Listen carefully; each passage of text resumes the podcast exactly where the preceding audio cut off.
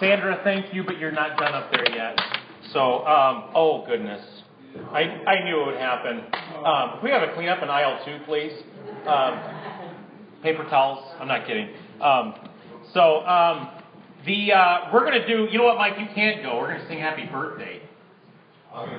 So, um, that's funny. Last week it was my alarm. By the way, our house is okay. Uh, your house is okay, right? I mean, we had the fire. We had the, he had the fire at his house. We had the police at ours. So we had we had a false alarm. Um, it was hilarious. Let me tell you this story here real quick. That's it's going to smell really good. It's going to smell like uh, really nice. Um, uh, but we uh, we had last weekend we had uh, Kelsey's birthday party, and uh, they, we had an interior alarm go off on Sunday while I was preaching, as you know, and. Uh, uh, it was funny because Mike went there to help us out. My dad went there with Ann, and um, they found. I'm going to use in the words of Mike Roberts. They found the perpetrator. It was on the ground, and he was filled with helium. It was a, it was a mylar balloon that was going in front of our motion, and so it's pretty crazy. So, and then you had the fire department. You had uh, a gas thing go right.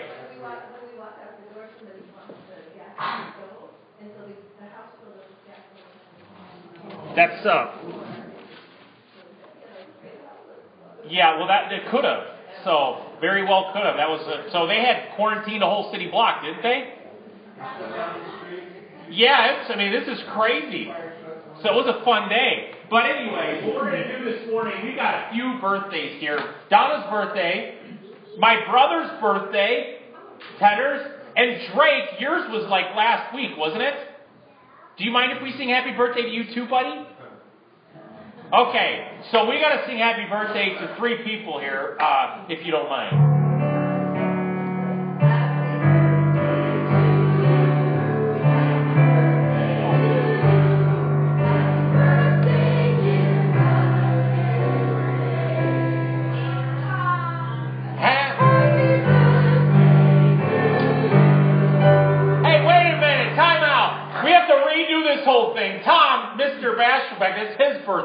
Sing happy birthday to him. Wasn't my fault. I didn't bring it up, see. So we'll do it again. Okay. From the top.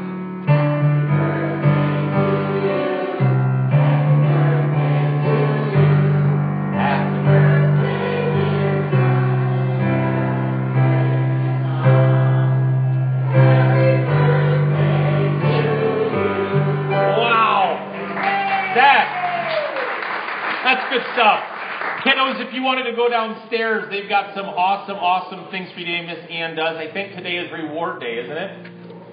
Woohoo! Reward and review. It pays to come. Huh? What happened? Oh gosh, yeah, we got great stuff. We got a new reverse osmosis system in the house. So we got the water. We were having a problem with the water thing uh, and the, the five gallon juggy thingy wasn't working right, so I was getting annoyed with it. And so I had the guys come out and I said, just quote a, quote like a, you know, the systems, reverse osmosis systems you have in your house. They do it for businesses too.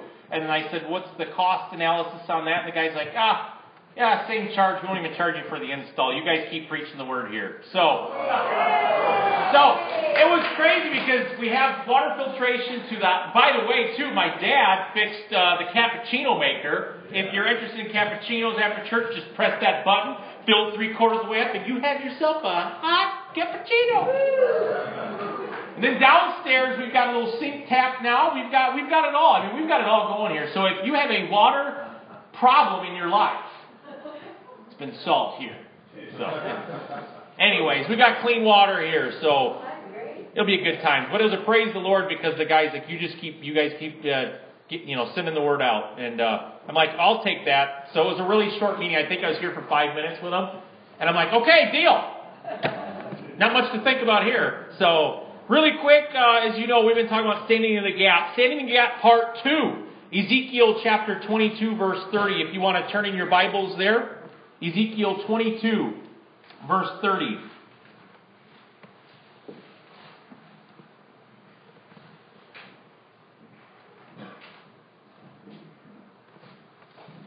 And what we see in the story, I'll kind of capsulize it here. The sins of Israel's leaders. Uh, how many know if the leaders are having problems, so does the country? Let's look real quick here at the. Uh, at, why don't we actually start back at 23 and let's see what's the problem. So, because you always got to read Scripture in context. You know, rightly dividing the word of truth. I love how we peel and pick scriptures to fit into our situation, and uh, it means absolutely nothing to that situation. But this scripture here, I want us to give context to what's happening, and also really what's uh, what's happening to modern day civilization, if you will.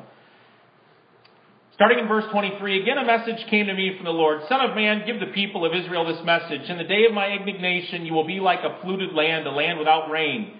Your princes plot conspiracies, just as lions stalk their prey. They devour innocent people, seizing treasures and extorting wealth. They make many widows in the land.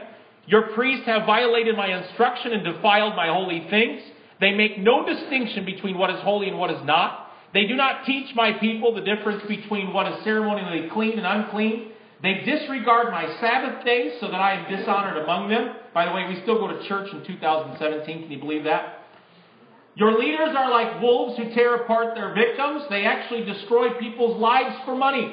And your prophets cover up for them by announcing false visions and making lying predictions. They say, My message is from the sovereign Lord, and when the Lord hasn't spoken a single word to them, even common people oppress the poor, rob the needy, and deprive foreigners of justice. Everyone say, uh oh. I look for someone who might rebuild the wall. And this is our key. I looked for someone who might rebuild the wall of righteousness that guards the land. I searched for someone to stand in the gap in the wall so I wouldn't have to destroy the land, but I found no one. You know, that's a really telltale sign, spiritually speaking, I think, in the church today at large when people are looking for God to move and they're needing His Spirit. And I don't want it to be something that we are here, and this is how come I really take pride in helping the widows and the orphans and the poor and the needy. I think it's a very powerful thing when we minister to people at the very ground based needs of life that God is blessed by that. Would you not agree? God's looking for people to stand in the gap. And today, maybe God is calling you to stand in the gap. I would say not just maybe, but yes. Turn to somewhere and say, Is God calling you to stand in the gap?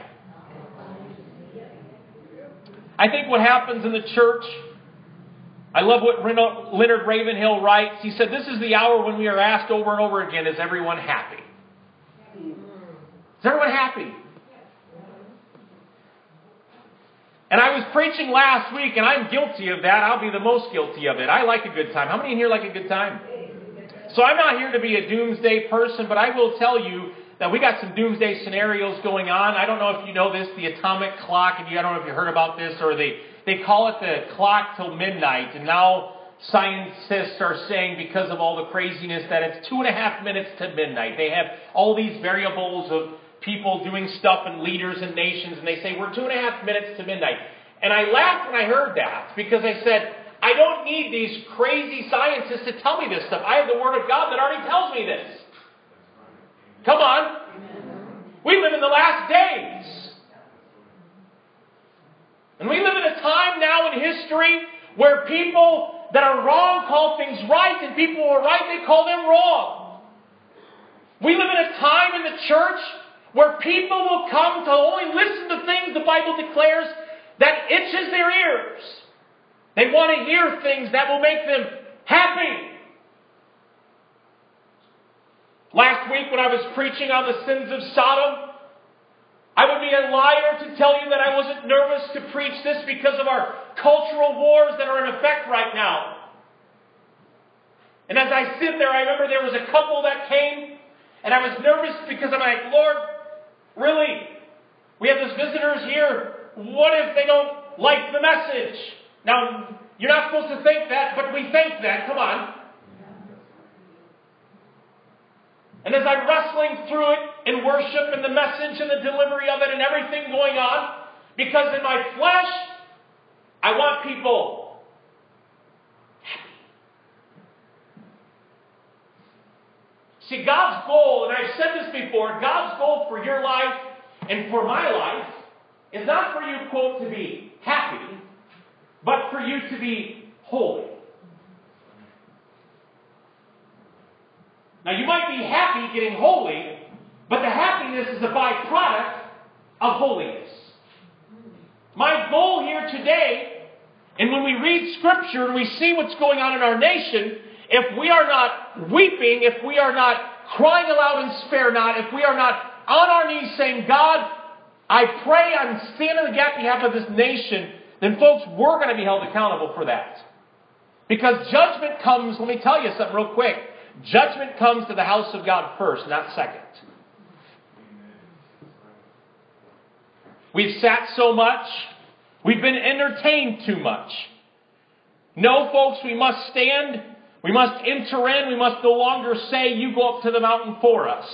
I think it's an amazing thing as far as our entertainment is concerned and where we go with things in life. I remember Billy Graham, I heard an article or read an article about Billy Graham. This famous entertainer came up to him and he said, Billy Graham, you keep doing what you do.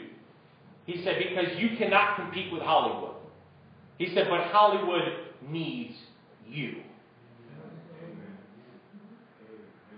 Hollywood needs some Billy Grahams right now. Can I get a hearty in here? What a joke. What a joke. And see, for so long we get our talking points from the industry or our end caps of our grocery aisles. Folks, I'm telling you, the Word of God stands forever. But we've been entertained too much. We've got too much TV. We've got too much entertainment. I sound like an old fuddy duddy now, don't, don't I? One of the things I want to say is don't just sit there. I don't need to give you the facts on television watching. I think the average American watches three and a half hours of television a night. We don't need to know the facts on sitting on our behinds. But spiritually speaking, I think it's a condition that we have in our life that we're not standing in the gap because we're sitting on our butts. And we're wanting someone else to do it because we're sitting there going, well, it's their problem, it's their fault, they need to fix it. And I just want to tell you kind of the spirit at our church and what happens. I'll never forget when I got that email to come through, and I just highlight this because it's standing in the gap. When, when Elmer had sent me that email, Steve, I don't know what you can do, but is there any possibility of you helping this family? It wasn't a matter of us helping the family, it was a matter of how much we would help the family. And I chose in that moment, when I was sitting at my desk at work, I chose in that moment to literally enter into that situation and identify with this girl and I actually sat there and closed my eyes and I wondered for a minute what it would feel like to have my kids with Steve Lapp and Ann and walk in there to a house that was completely empty with nothing in it. How would that feel?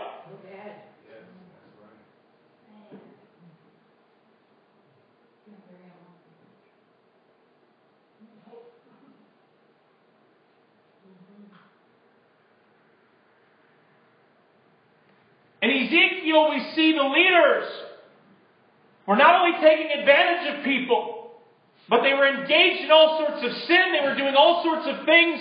They weren't involved. And wealth has a weird way of deflecting you from the problems, doesn't it?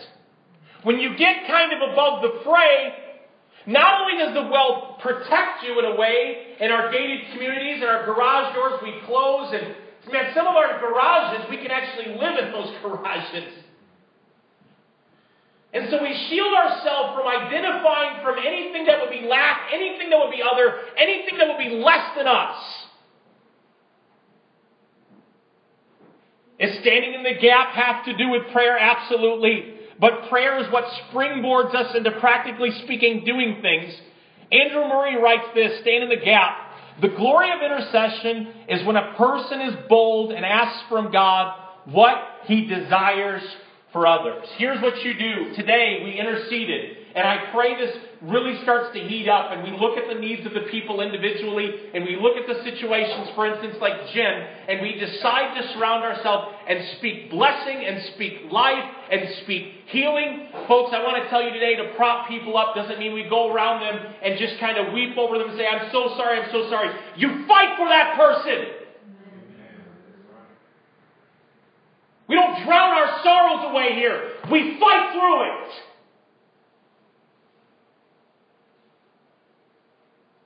My watch has this little standing thing. I have this goals thing for my exercises. And one of my goals for the day is for me to stand. And one of the goals, and it's funny, I'm just a standing walking kind of guy if you don't know that one by my preaching. But by the time I'm done here, it's crazy how many miles I've walked up, up stage here. but my goal is to stand 12 hours a day. That's my goal it gave me. And when I hit that goal, it'll go, Bing! you've reached another goal. Oh. And it's so exciting. We stand for 12 hours. It's, it's, a, it's a fun, fun kind of thing. But for, for Scripture, and I've shared with this with you so many times, one of the Scriptures that is so annoying is that when you've done all you've do, done to stand,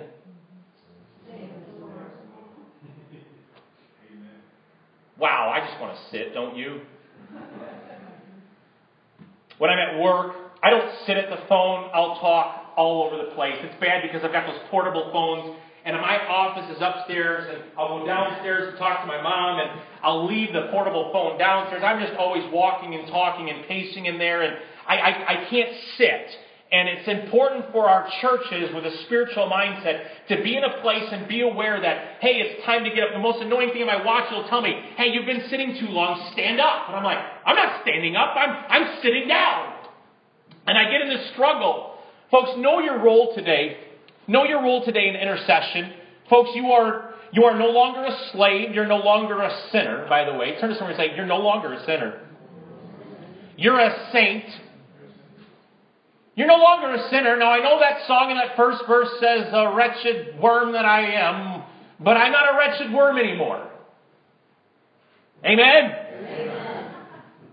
Didn't get that. Let's try that again for our funny Duddy Baptist in here. You are not a wretched worm anymore. You are a son. Can I get an amen? Amen. Psalm 115, 16 says this. You don't have to turn there. It says, The highest heavens belong to the Lord, but the earth was given to mankind. Hmm. See, when you were created from Adam and Eve, not from the monkey or the cell on the ocean there. But when you were, you were fearfully and wonderfully made in the very image of God, God said when Genesis, way back in the day, that He gave dominion of this earth to mankind. In other words, He gave us the ability to invent. Aren't you glad you're in a car now? Aren't you thankful for the God given brain that these brilliant men decided to take risks and say, there's got to be something better than the pooping horse over there. Aren't you glad? Yes. Think about the movable printing press, Johann Gutenberg. Johann! Printing Bibles for thousands of people. We have the scripture not only because God inspired it, but because practical men said, we need to get the word out, so let's use the printing press and let's get it in everybody's hands. Hallelujah. Dominion to men. I didn't wake up this morning going, What should I do today, Lord? What, oh my goodness, what's your will for my life? Oh God, help me make the next decision. No, folks, you walk out into it and you enjoy it. I didn't ask God, to have a cup of coffee today? I drank my cup of coffee because He gave us dominion of the coffee maker.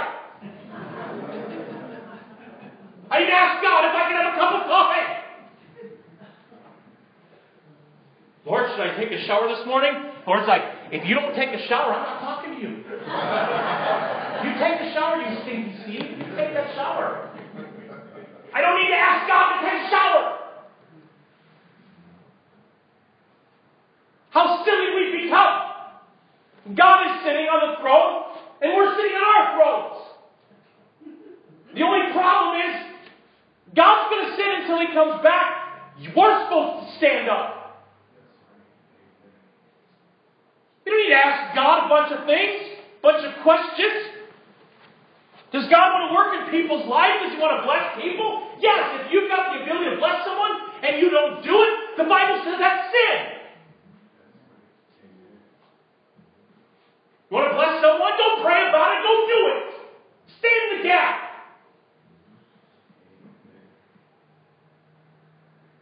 The question it wasn't, are we to help this girl? The question was, how are we to help this girl? With our abilities, God, what can Turning Point Church do?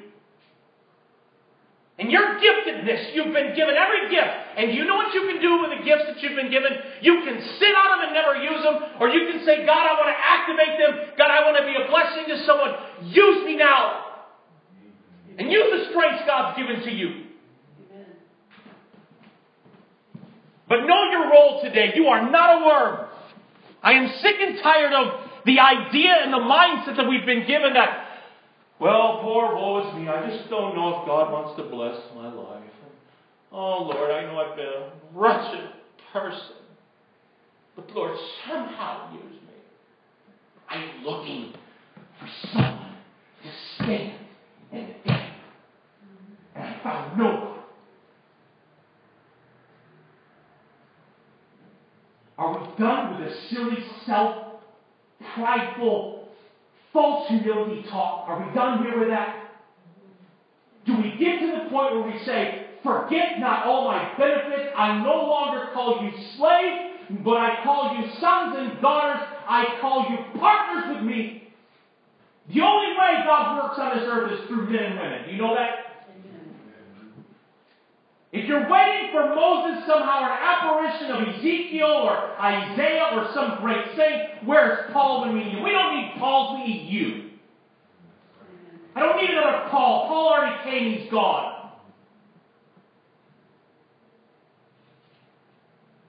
These saints were given to us as examples to say, Follow me as I follow Christ.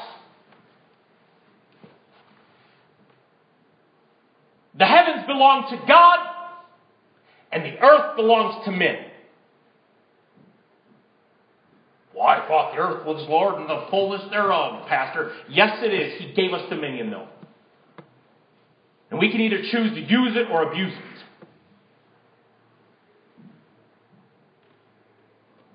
You have the ability to intercede. In fact, Jesus told his disciples this, this really crazy thing Jesus said. Red letter again. I love red letters, don't you? That way you don't have to figure out, well, what is the Spirit in this? My Father will give you whatever you ask in my name. See, folks, intercession is partnership with God. John Eldredge writes effective prayer is far more a partnership with God than it's begging Him to do something. not begging God. God already knew what we were going to pray before we even asked for it. When we come into the throne room of grace, we stand up. You know, many times I challenge you. I challenge you as opposed to just bowing low. I challenge you maybe sometimes to rear up and lift your heads from where your help comes from and say, God, I thank you for blessing the city. God, I thank you for blessing my home. God, I thank you for using me and imparting gifts to me that no one else has. And God, I want to be someone who blesses someone. Partners. Partners, Galatians chapter 4, verses 4 through 7. Maybe you post this on your verse, those of you who still think you're a worm today. Listen, when my children go into the kitchen, they get to rummage whatever cupboards they want, don't they?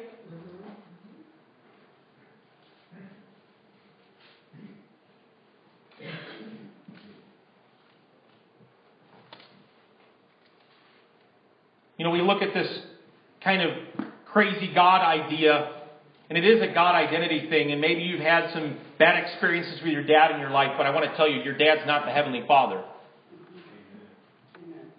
And if you can get that healing and understand and get vision for who God is, that He is the loving, gracious Father. If our earthly fathers who are evil, the Bible says, know what to give us, how much more does the Father in heaven know what to give you?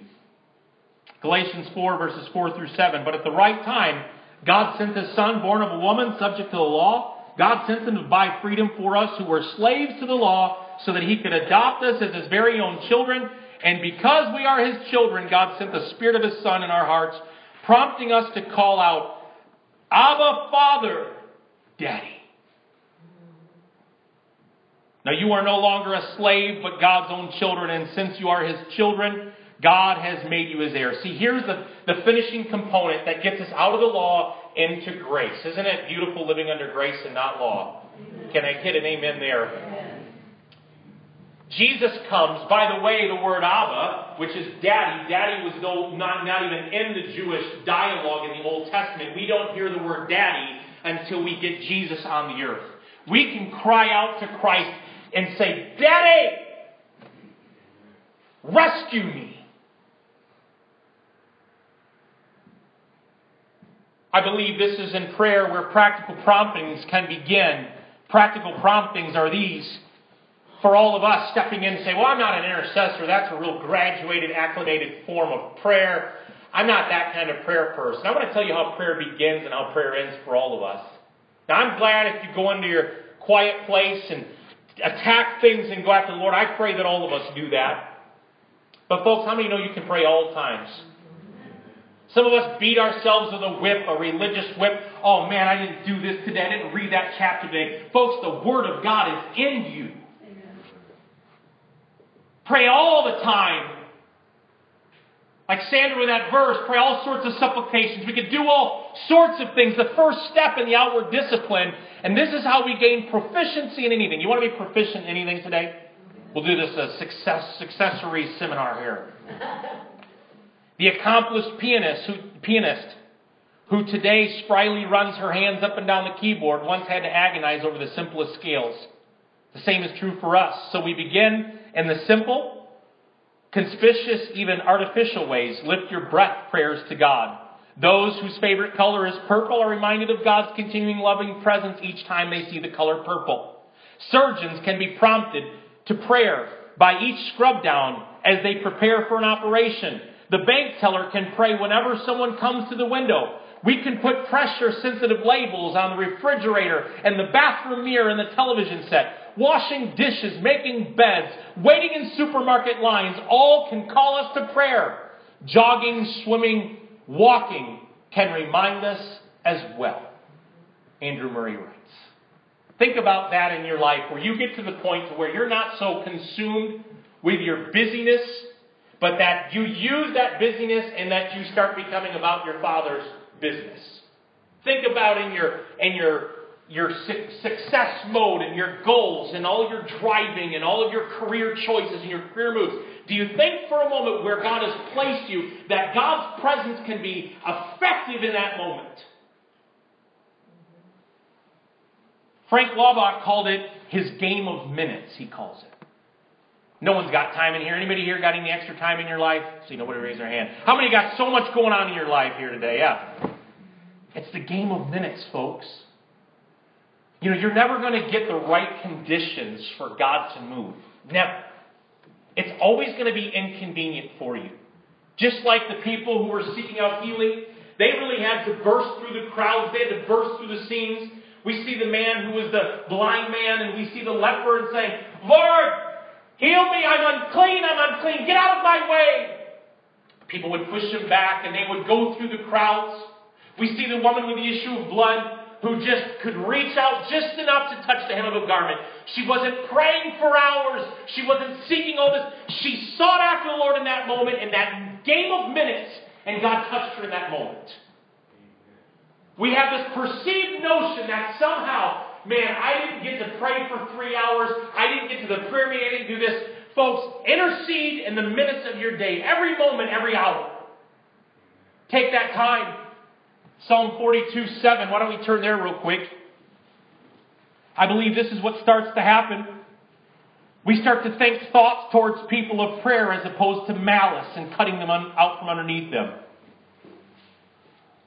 We start to pray for them and we start to pray for people because we're built up with a spirit of love and prayer as well. You know, you really can't pray too effectively for people you don't love, can you? How can you pray for someone you don't even love?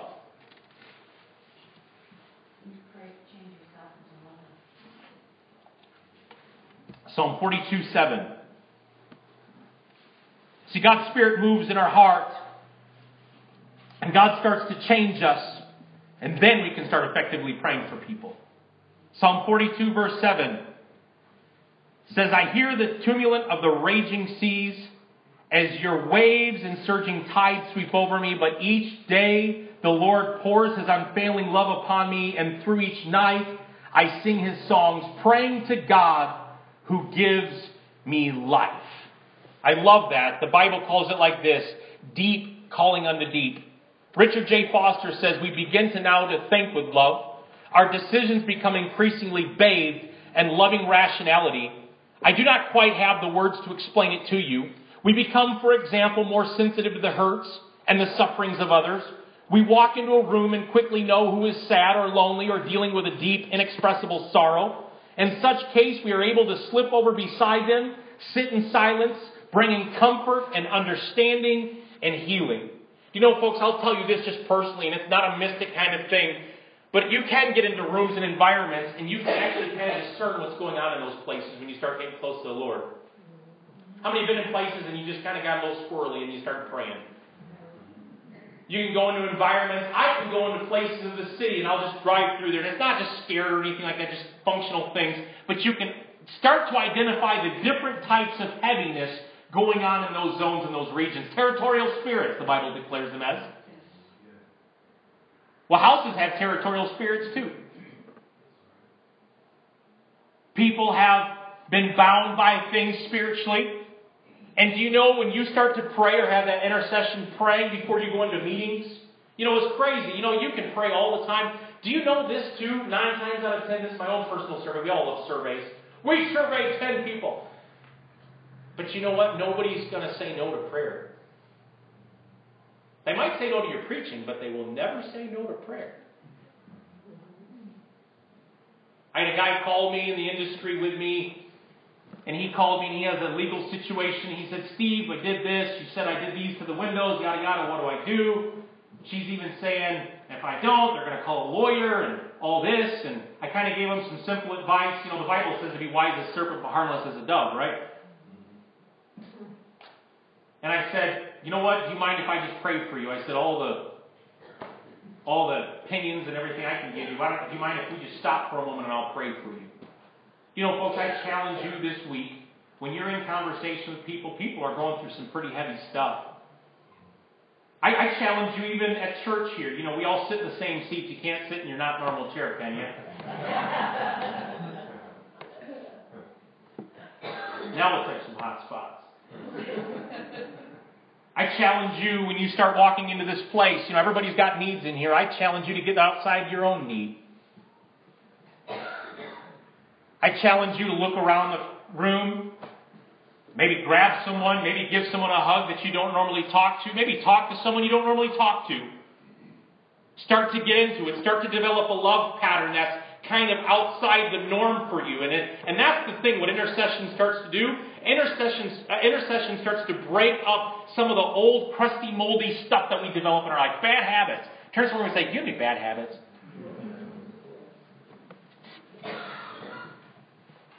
Here's what starts to happen we start to sit beside people in silence. And we actually can start to bring comfort and healing into a situation. Do you know that?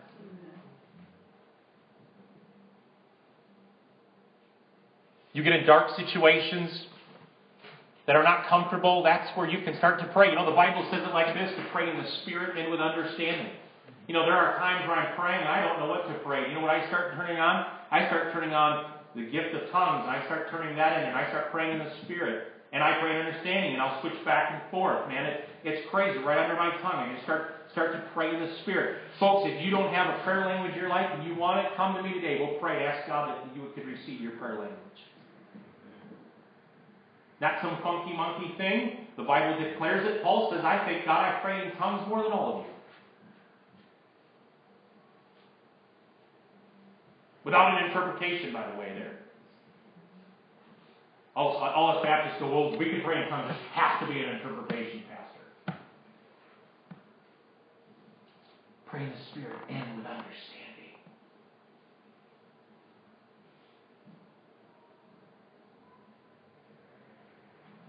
See, what starts to happen, and the scripture calls it like this. There's, there's, there's no other way to say it but groaning. You know, this is where we start to pray like we mean it. Pray like you mean it. Isn't it so crazy how flippant we get with people? People have really important situations they're praying for, and we really have a bad habit. I don't ever do this. Do you ever say, I'll, pray, I'll, I'll be sure to pray for you? Now, has everybody, has everybody said that and then prayed for them right when they said that? Has everyone always done that?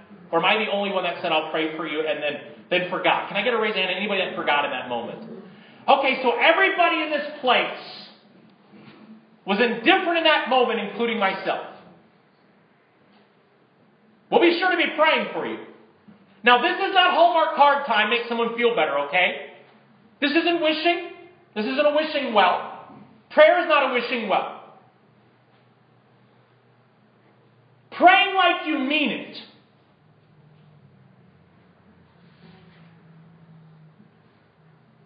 Ian Bounds, a great man on prayer, said, The entire man must pray. Hebrews 5 7, during the days of Jesus, his life on earth, he offered up prayers and petitions with loud cries and tears to the one who could save him from death.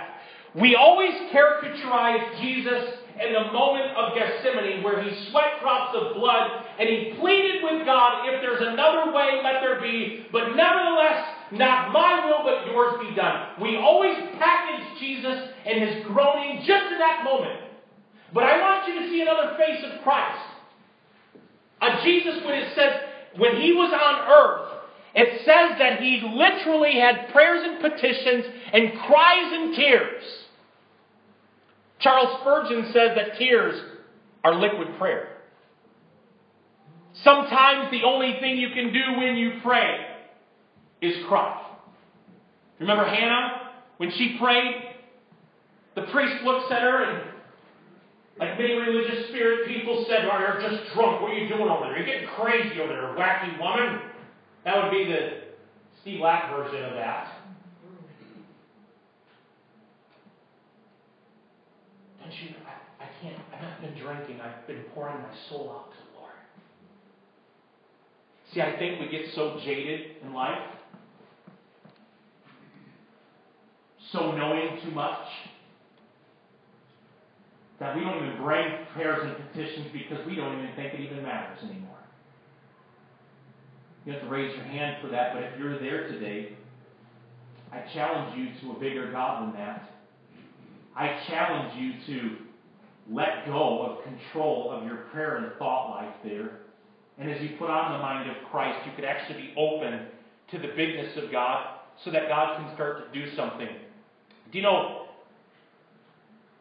one of the most fascinating verses of scriptures for me was the Christ one. I don't want to abuse this one because I'm not trying to go there with the whole word of faith idea, but when Jesus would go town to town, there were certain towns where Jesus couldn't even do many things because people just didn't have any faith in him. He said he couldn't do many miracles. I think, wow, many miracles. We just want some here, right? That's where our faith is. Kind. I just want some. I just want one. I just, you know, but but really, we just get to the point in our life where there is of no consequence for that. And I challenge you to have your prayers mean something the groaning, the, the fighting, the going through things. John Eldredge, by the way, a brilliant writer, wrote on the book of Psalms. Has anybody ever read the prayers of Psalms, by the way? The prayers through what David prayed. They were very cutting edge. They were very raw. They were not scripted. They were not cataloged. And it's amazing because John Eldredge said this, good heavens. He certainly wasn't embarrassed by the world reading his journals. How many of you are embarrassed by that today? Nothing is hidden here. David quite lustily sailed the seven seas of human emotion in his prayers. You couldn't get away with this in most churches. The man seems reckless and unstable. Your average board of trustees would have him sent to a therapist. But remember, David is called a man after God's own heart. It was God who made him king and canonized in prayers in the Bible. These Psalms are given to the church as our prayer book, our primer, and they are beautiful. John Eldredge goes on to write, I find myself embarrassed by how formal my prayer life has become. How careful, as if it somehow shield God from the depth of the seas within me. And he goes on to talk about a time in his life when he was in prayer that one of his close friends had died just suddenly. And John had talked about how he was kicking walls and breaking down doors and he was yelling at God saying, God, why?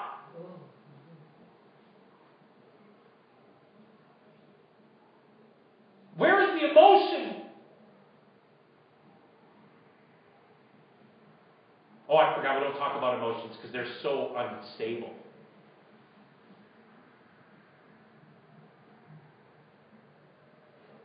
I love you, God. I mean, you know I love you. Honey, I love you. Emotionless and devalued. See, we devalue things when we don't put our whole heart into it, don't we? We devalue the objects in our life when there's absolutely no meaning to it. We devalue people. We devalue Christ. We devalue our prayers. Because our whole person isn't involved with it. Folks, I challenge you this. Get carried away in your prayer life again. Get carried away. Get carried away. David, when he went into the presence of God, threw off his outer cloak. His wife was all embarrassed. He was dancing before the throne, going back and forth, thanking God for everything. And she said, Put the clothes on. David didn't care. Didn't care. What are you saying, Pastor? I got to get physical with this? Yes, you do. Stand up. Kneel down. Do something. Awaken yourself up. In other words, start to wake things up. You know, you're not going to get any better in your in your physical man without exercise. Why would we think we wouldn't get better in our spiritual man without spiritual exercise? Get carried away in your prayer life. One of the practical things I do, and I don't know what your practical thing is, I don't know how you get into the throne room of grace, but I have a secret. Ready for the secret? Mm-hmm. For me personally, it's a pair of Dre Beats headphones. Thank God for Dre Beats.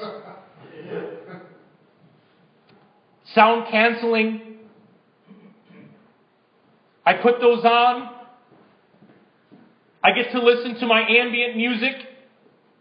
All the sounds from outside are shut off.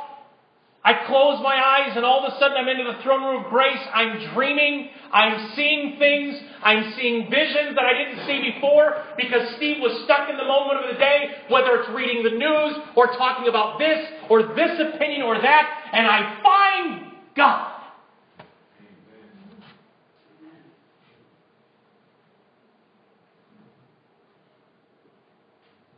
You see, I can't listen to traditional Christian hymn type stuff in my quiet times because I'll find myself down memory lane singing old songs and I forget about God, believe it or not.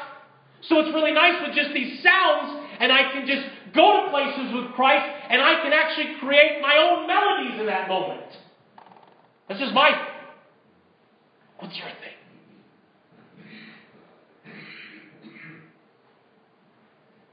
But if you're not doing anything, you need to get something. Turn to someone and say, get something.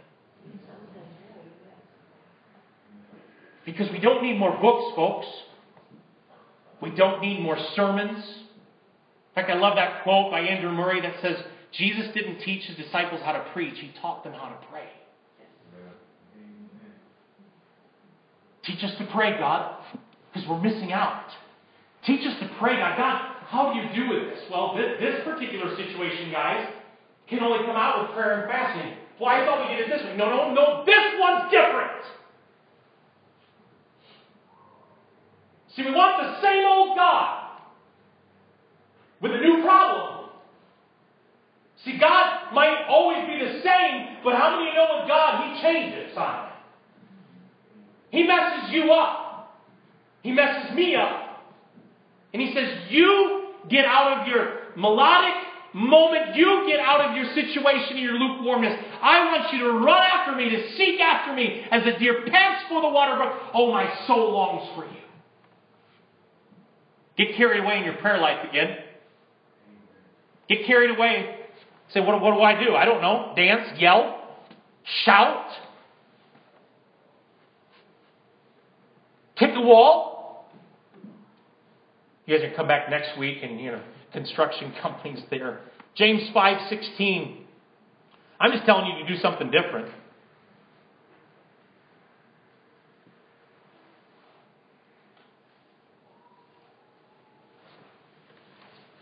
For me, one thing that I learned to do, and it worked out great in prayer, is walking around. I just walk, walk around.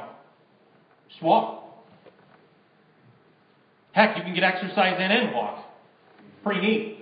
I just don't have time to park, Pastor. I don't have time to read the Bible. You have time for everything else. Just pray, please. Stop. Just ask God to forgive you for your numbskullness. Come on. I mean, don't we want to grow up?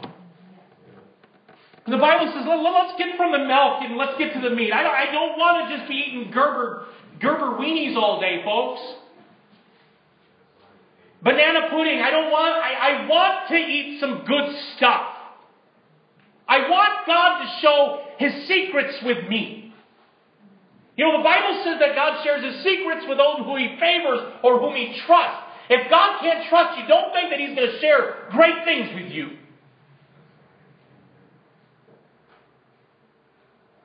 And if you're not willing to have secrets told you, then he's for sure not going to tell you because he will not cast pearls before swine.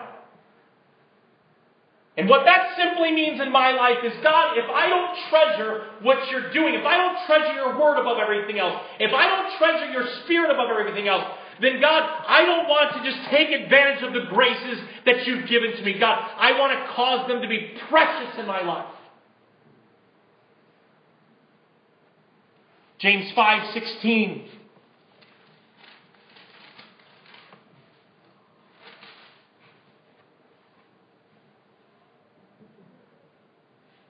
Confess your sins to each other and pray for each other so that you may be healed.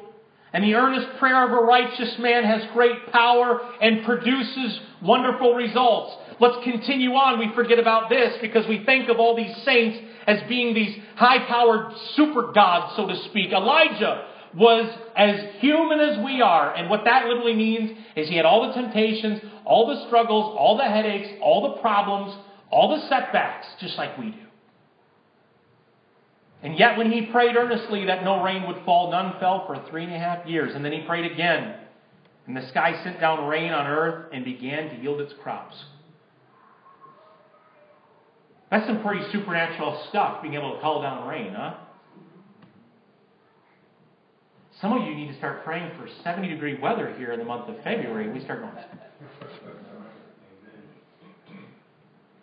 You know, I looked up that word fervent. In other translations, says the effectual, fervent prayer of a righteous man. Here's what it means, folks.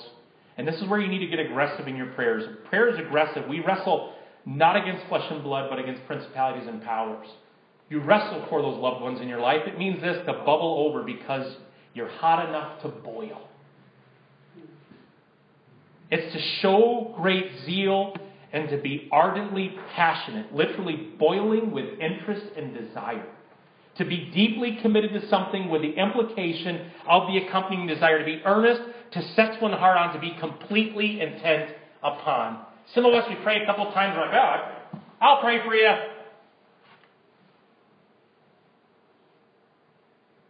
I have these little pour over things. I love, I love coffee, craft coffee.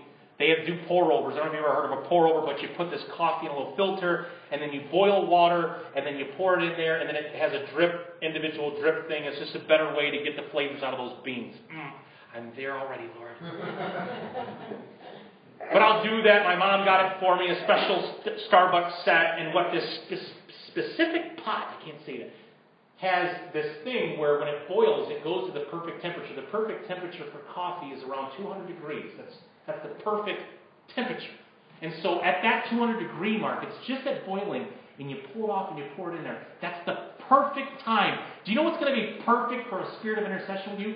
When you start to boil over with fervency. When you actually care. Now, I'm not getting into personality stuff. I know we've got type A, left brain, right brain stuff. I'm just asking you to care. I'm asking you to boil over. I'm asking me to boil over. Just like that water is the perfect temperature. And I'll pour it in there and I'll watch that hot water and steam rise. It creates the best cup of coffee, folks. The best ingredients for you and me is not the absence of things in our life, but it's the presence of the fire and the Spirit of Christ to do something with those ingredients in our life already. Zeal. Folks, zeal has much appeal. We must be earnest in our prayers. As you start to look through the eyes of faith, it's a very, very beautiful, beautiful thing. Sandra, if you want to come up here and start playing. I don't even have that oil anymore. It all ran over here. Why don't we close our eyes for a moment?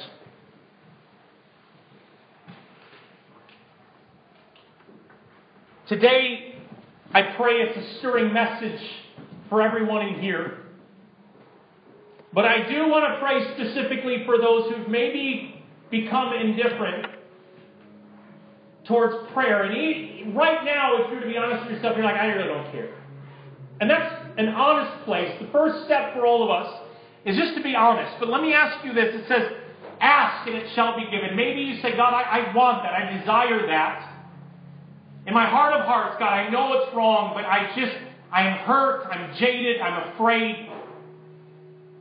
Some of us are afraid because we're afraid that if we don't get the right answer at the right time, somehow we'll let others down or God will let them down. Folks, we never need to worry about propping God up. We don't need to worry about propping the Bible up, it'll stand by itself.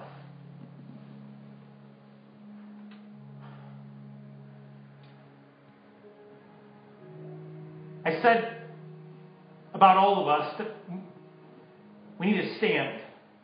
We've, we've sat too much.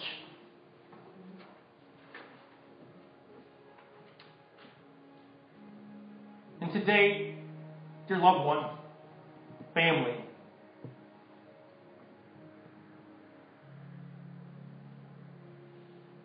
allow the Holy Spirit to give you strength to stand right now.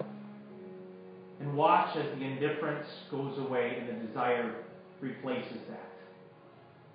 Today, specifically, I don't want this to be just a very generic thing, but I am saying that you, you feel God is calling you specifically to this. And you say, you know what? I'm ready to stand. And for those of you who are around, maybe you've been standing for a long time, keep up the good, keep up the fight. But today, dear believer, you're standing up because you've been sitting too long. I don't want you to raise your hand. I want you to stand up.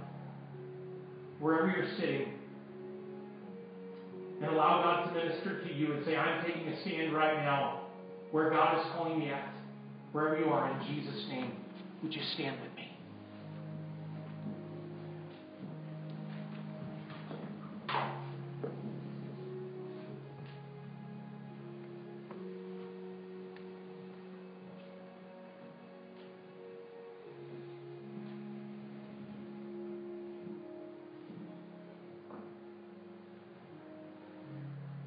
Don't want to lead us in a prayer.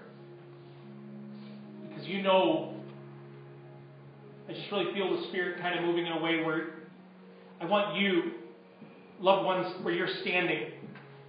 Maybe you pray a prayer right now. Maybe you, maybe someone here wants to pray. That's standing up. Because we're committing to something that's not, well, I'll pray when I get to it, or love you, hope things go better but things are getting hot in your heart and your soul again, would you be willing to pray?